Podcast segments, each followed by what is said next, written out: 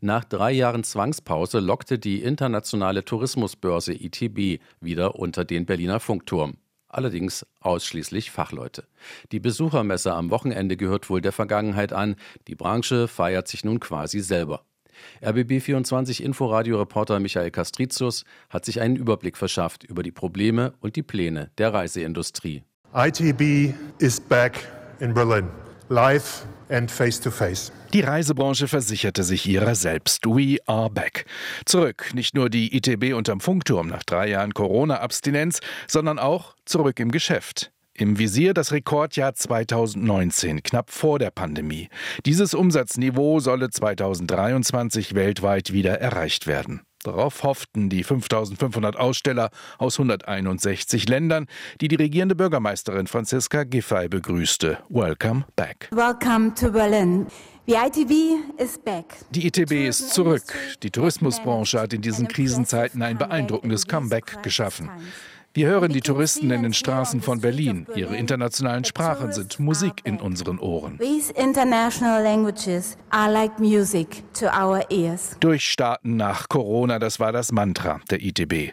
Im letzten Jahr fuhr das Geschäft schon wieder kräftig hoch. Trotz Krieg und Inflation gaben die Deutschen da fast 60 Milliarden Euro für Reisen aus. Doppelt so viel wie im Corona-Jahr 2021.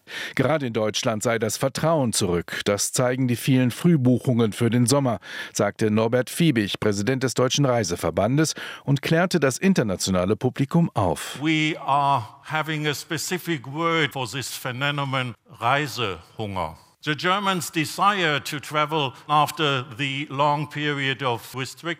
Die Deutschen wollen reisen nach der langen Periode der Corona-Einschränkungen. Man könnte sagen, die Sehnsucht ist ungebrochen. Wir haben uns schon sehr gut von Corona erholt. Die am meisten nachgefragten Ziele liegen am Mittelmeer, Türkei, Griechenland, Spanien. Außerdem sind Fernreisen und Kreuzfahrten wieder begehrt. Die Deutschen sind offensichtlich in Sonne und Wasser verliebt.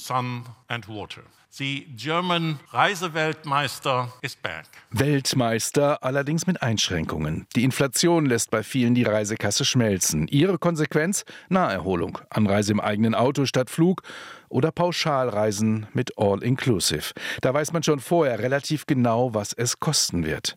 Ans Mittelmeer zieht es vor allem in die Türkei, nach Spanien oder Griechenland sowie auf Kreuzfahrtschiffe. Eher ein Geheimtipp ist da Georgien, das Gastland der ITB 2023. Als das einst verabredet wurde, konnte man nicht ahnen, wie dramatisch aktuell die Wahl sein würde durch den russischen Angriff auf die Ukraine. Denn 2008 war Georgien von der russischen Armee überfallen worden, Blaupause für die Ukraine-Invasion. Derzeit ist Georgien aber ein sicheres, überraschendes und traditionsreiches Reiseland. Die musikalische Vielfalt Georgiens, präsentiert auf der Eröffnungsgala, ist ein Echo seiner jahrhundertealten Geschichte.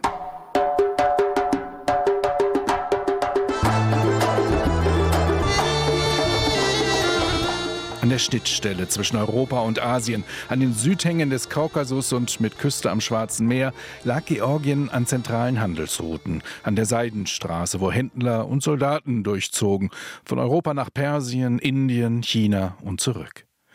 Auf diesen Spuren reisen Besucher, zum Beispiel zu einem in den Berg gehauenen Kloster aus dem 12. Jahrhundert. Dutzende Höhlen beherbergten die Menschen bei Gefahr oder zu Kirchlein im Hochland oder in die Weinbauregion Kachetien. Ursprungsland des Weines will Georgien sein. Der Anbau reicht 8000 Jahre zurück. 525 Rebsorten stammen von hier. Mein Land und Wein, sagt Touranbieterin Anna Ioseliani, das gehört einfach zusammen. Almost every family has their small wine. Fast jede Familie hat einen kleinen Weinanbau, keltert ihren eigenen Wein. Selbst mein Opa, 85 Jahre alt, liest noch seine Trauben und macht jedes Jahr seinen eigenen Wein. Obwohl Georgien klein ist, ist es sehr vielfältig. It's very small, it's so diverse. Herzlich willkommen in Georgien. Gastfreundschaft ist in dem eurasischen Land keine Floskel, sondern nach Jahrhunderten der durchreisenden Menschen quasi genetisch verankert.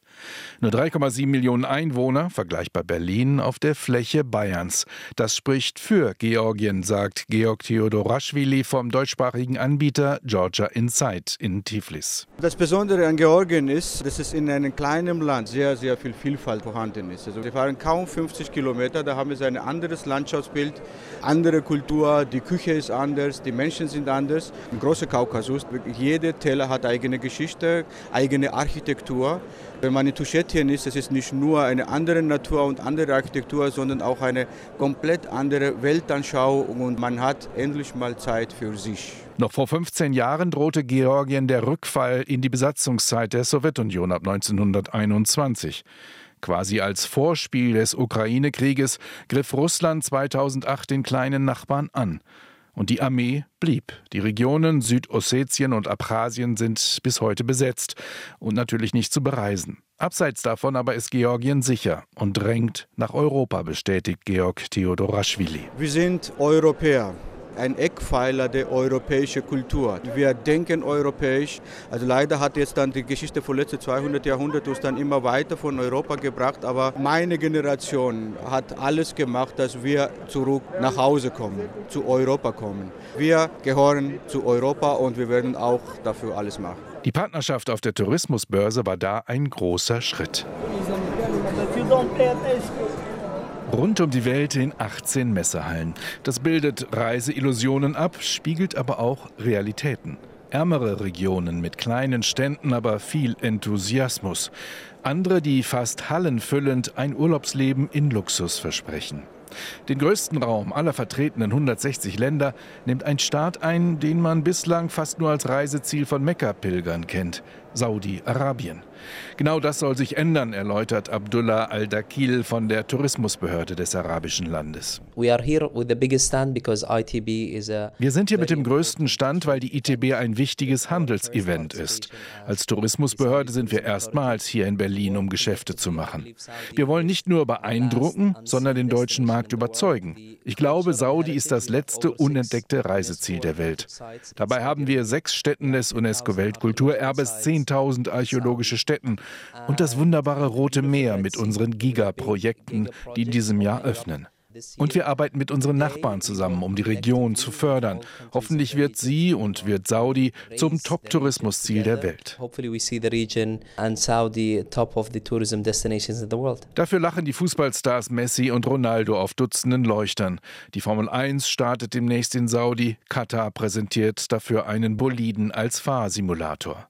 Katar, ja, das Land knüpft an die Fußball-WM mit großem Stand an, sowie Abu Dhabi, Dubai und eben den größten Saudi-Arabien. Big Business, große Investitionen, luxuriös, Tourismus fördern statt Öl. Ist das die Zukunft? Gemischt klassisch präsentieren sich eingespielte Ziele in Asien, Südkorea etwa. Jahrhundertealte Tradition, am Stand kann man den eigenen Namen auf Fächer kalligrafieren lassen, daneben betritt man den Hightech-Teppich eines Videospiels und ein Roboter wandert durch die Gänge.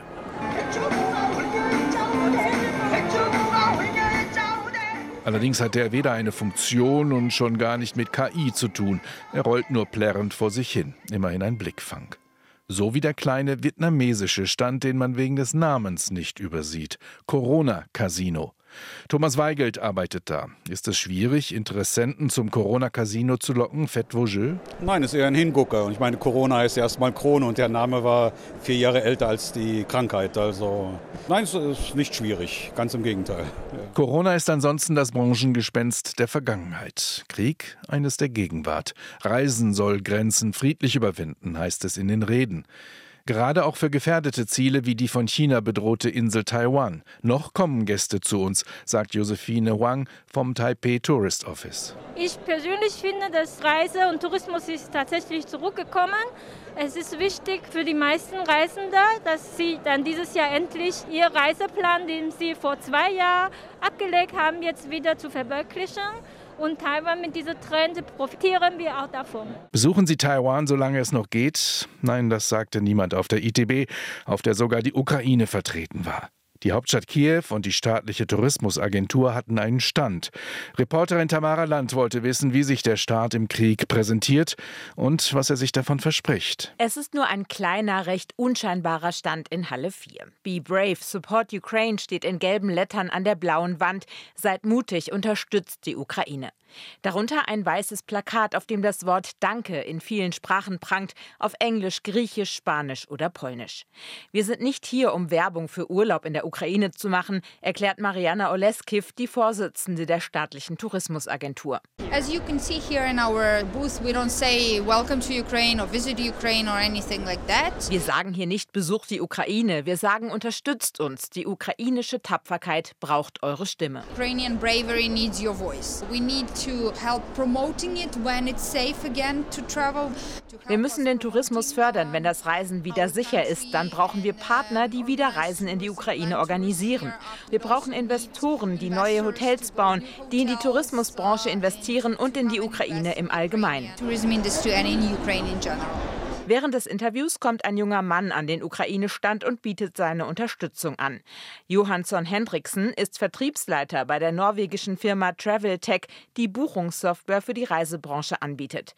Er schlägt vor, dass Veranstalter aus der Ukraine die Software zwei Jahre lang kostenlos nutzen dürfen. Wenn der Krieg vorbei ist, wird die Reisebranche sehr wichtig für die Ukraine.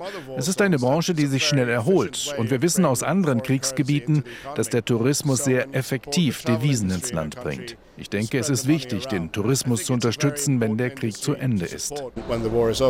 Hendriksen ist nicht der Einzige. Auch andere Unternehmen und Organisationen haben der Ukraine auf der Messe ihre Hilfe zugesagt, berichtet Mariana Oleskiv.